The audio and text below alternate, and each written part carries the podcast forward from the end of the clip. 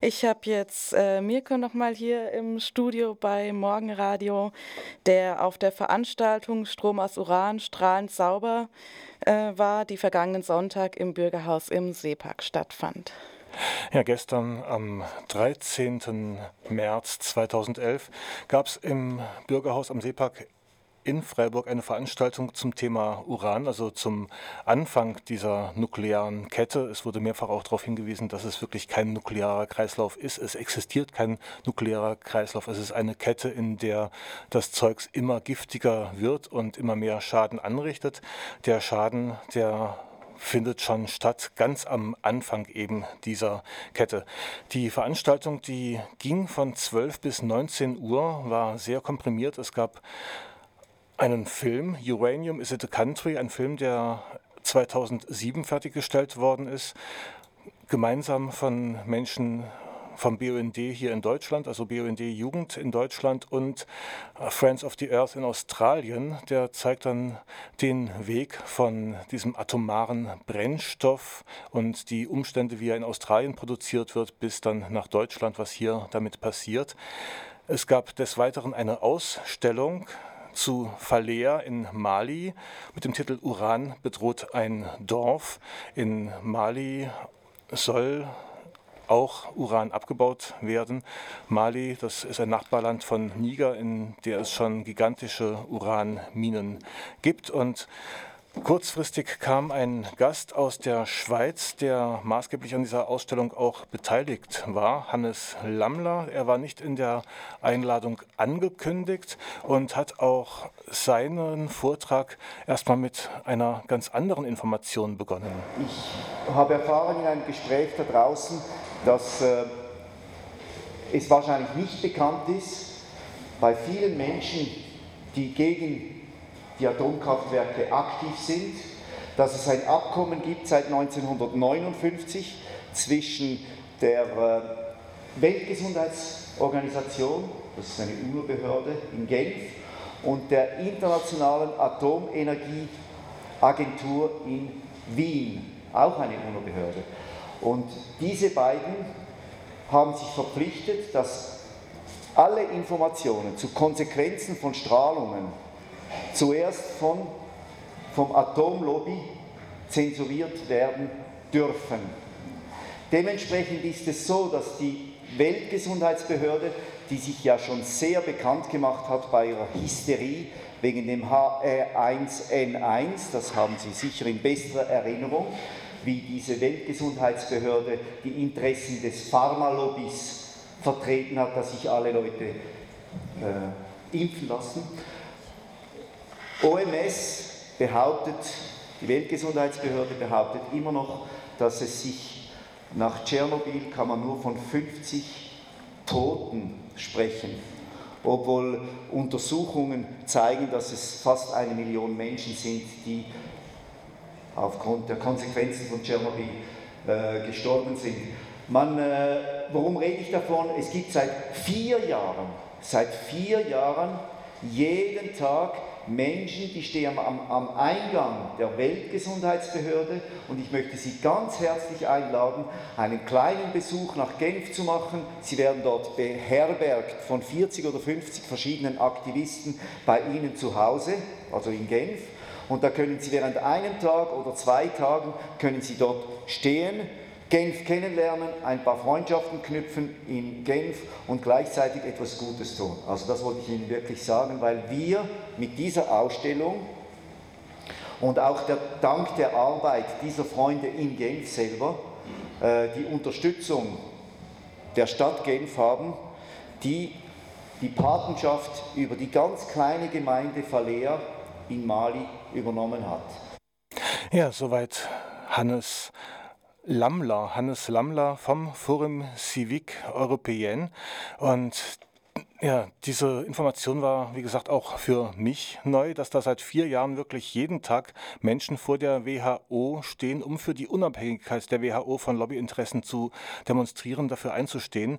Die Internetseite nennt sich www.independentwho .info, also independent WHO.info, independent WHO in einem Wort. Das war jetzt nicht das eigentliche Thema der Veranstaltung. Die Ausstellung Falea, die beschäftigt sich, wie gesagt, mit einem Dorf in Mali, wo ein Uranbergbau droht. Die war im Foyer der Veranstaltung zu sehen, diese Ausstellung. Darüber erfahrt ihr mehr auf www.falea21.org. Die Adressen findet ihr auch später noch auf unserer Internetseite, wenn ihr euch dort diesen Beitrag auch nochmal anhören könnt. Ja, der Nachmittag war sehr, sehr dicht an Informationen, an Diskussionen.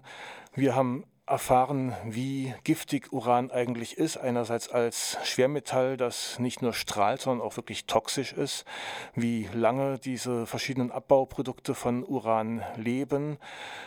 Ähm, wir haben erfahren, dass in der weltgrößten Mine in Namibia nur 0,01 Prozent ähm, des verwertbaren Minerals in diesen Gesteinsmassen sind, die da abgebaut und zermahlen werden. Das heißt, ähm, das sind unvorstellbare Mengen an, an Halten, an radioaktivem Schlick und ähnlichem, der da abgelagert wird im Nachhinein. Es ist eine sehr, sehr giftige, eine sehr, sehr bedrohliche Angelegenheit.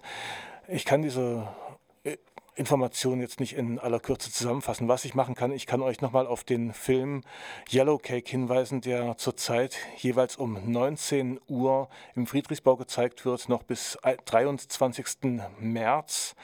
Der zeigt das nochmal sehr anschaulich an verschiedenen Beispielen in Namibia, in Australien, in Kanada, wie Uranabbau funktioniert. Ich kann hinweisen auf die Internetseite von Menschenrechte 3000 e.V., das findet ihr relativ einfach im Internet, oder das Uranium Network, da könnt ihr euch Informationen holen.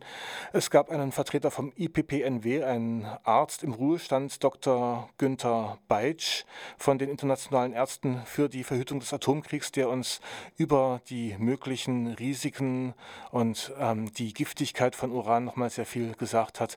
Er hat seinen Vortrag damit begonnen, ähm, uns davor zu warnen, dass wir jetzt die Ereignisse in Japan, also die Opfer in Japan vor allem, instrumentalisieren. Das haben wir gar nicht nötig. Wir wissen, warum wir gegen diesen atomaren Wahnsinn sind und es gibt genügend Gründe, auch ohne dass in Japan die Menschen verstrahlt werden und man soll Mitleid haben mit den Menschen dort. Man soll ihnen wünschen, dass ähm, das noch so weit wie möglich in den Griff bekommen wird, dieses Desaster, was dort im Moment abläuft. Aber wir sollten das das nicht instrumentalisieren. Das war dem Herrn Beitsch sehr wichtig. Ja, ein weiterer Sprecher war Dr. Georg Löser vom Ecotrinova e.V. hier in der Region. Der hat gleich zwei Vorträge gehalten. Einmal ging es um Atomkraft und Klima, das auch die Produktion von diesem angeblich sauberen Atomstrom schädliche Einflüsse aufs Klima hat. Das im Einzelnen jetzt auszuführen, würde auch wieder zu weit führen. Der Vortrag ging immerhin eine halbe Stunde. In einem weiteren Vortrag hat er sich auch mit Alternativen zu dieser nuklearen Energie geäußert. Und er wurde auch gefragt inzwischen, ähm, Gesprächen, was man denn tun kann, welche Tipps es denn zum Energiesparen gäbe. Er hat einige aufgezählt, die wir schon kennen. Er hat die ähm, Energiesparlampen in Schutz genommen. Er sagt auch die Quecksilberbelastung, die durch diese Energiesparlampen entsteht, ist nichts im Vergleich durch das Quecksilber, das bei der Kohleverbrennung freigesetzt wird. Also das soll dann doch nicht so böse sein, dieses neue Leuchtmittel. Es gibt auch demnächst noch sinnvollere Leuchtmittel, aber die sind derzeit wohl noch in Entwicklung. Und ja, ein weiterer, Trip, ein weiterer Tipp zum Stromsparen, der für mich auch sehr neu war, war die Sache, wenn ihr mit dem Laptop arbeitet, dass man doch, solange man am Netz ist, den Akku rausnimmt, dass dann nicht immer noch weiter der Akku überladen wird und noch mehr Energie verbraucht. Das ist nicht nur gut für die Stromrechnung, sondern auch gut für den Akku, der dadurch auch länger lebt. Also es gab sehr, sehr viele Informationen. Es wurde natürlich wie immer auch wieder auf Stromwechsel hingewiesen. Es wurde auf die Demonstration, die heute Abend stattfinden soll, hingewiesen. Heute Abend 18 Uhr Bertholdsbrunnen. Und ja, Ich fand es etwas schade, dass der Saal nicht gerammelt voll war. Es waren also immer noch Sitzplätze frei. Ich fand es auch schade am vergangenen Donnerstag, dass das Kino nicht voll war. Ich denke, das ist ein brennendes Thema und wir sollten uns informieren und uns ein Bild davon machen, wie tödlich dieses Uran ist. Noch kurz ein Zitat von Günter Beitsch, der in seinem Vortrag über die Schäden, die durch Uran hervorgerufen werden, auch noch angemerkt hat, dass wir jetzt zwar alle nach Japan gucken, aber im ganz alltäglichen Uranabbau werden jährlich Tausende von Menschen verstrahlt und sterben jährlich über tausend Menschen alleine bei der also alleine an diesem Anfang der nuklearen Kette, ohne dass es einen sogenannten Unfall oder Zwischenfall gegeben hätte. Und es werden wirklich weite Landstriche auf Dauer unbewohnbar gemacht, alleine durch den Abbau von Uran. Ja gut, so viel mal dazu. Wir haben es bald 10 Uhr. Ich glaube, ich könnte hier noch stundenlang davon erzählen. Ich könnte viele Sachen ausführen, auch die O-Töne, die ich dabei habe, die würden jetzt den Rahmen hier sprengen. Deshalb ähm, Informiert euch. uranium-network.org, Menschenrechte 3000, IPPNW sind nur drei Adressen und kommt heute Abend zum Bertholdsbrunnen um 18 Uhr spätestens dort sein. Ihr könnt natürlich auch jetzt schon dorthin gehen und eure Flagge zeigen. Da hält euch ja keiner von ab.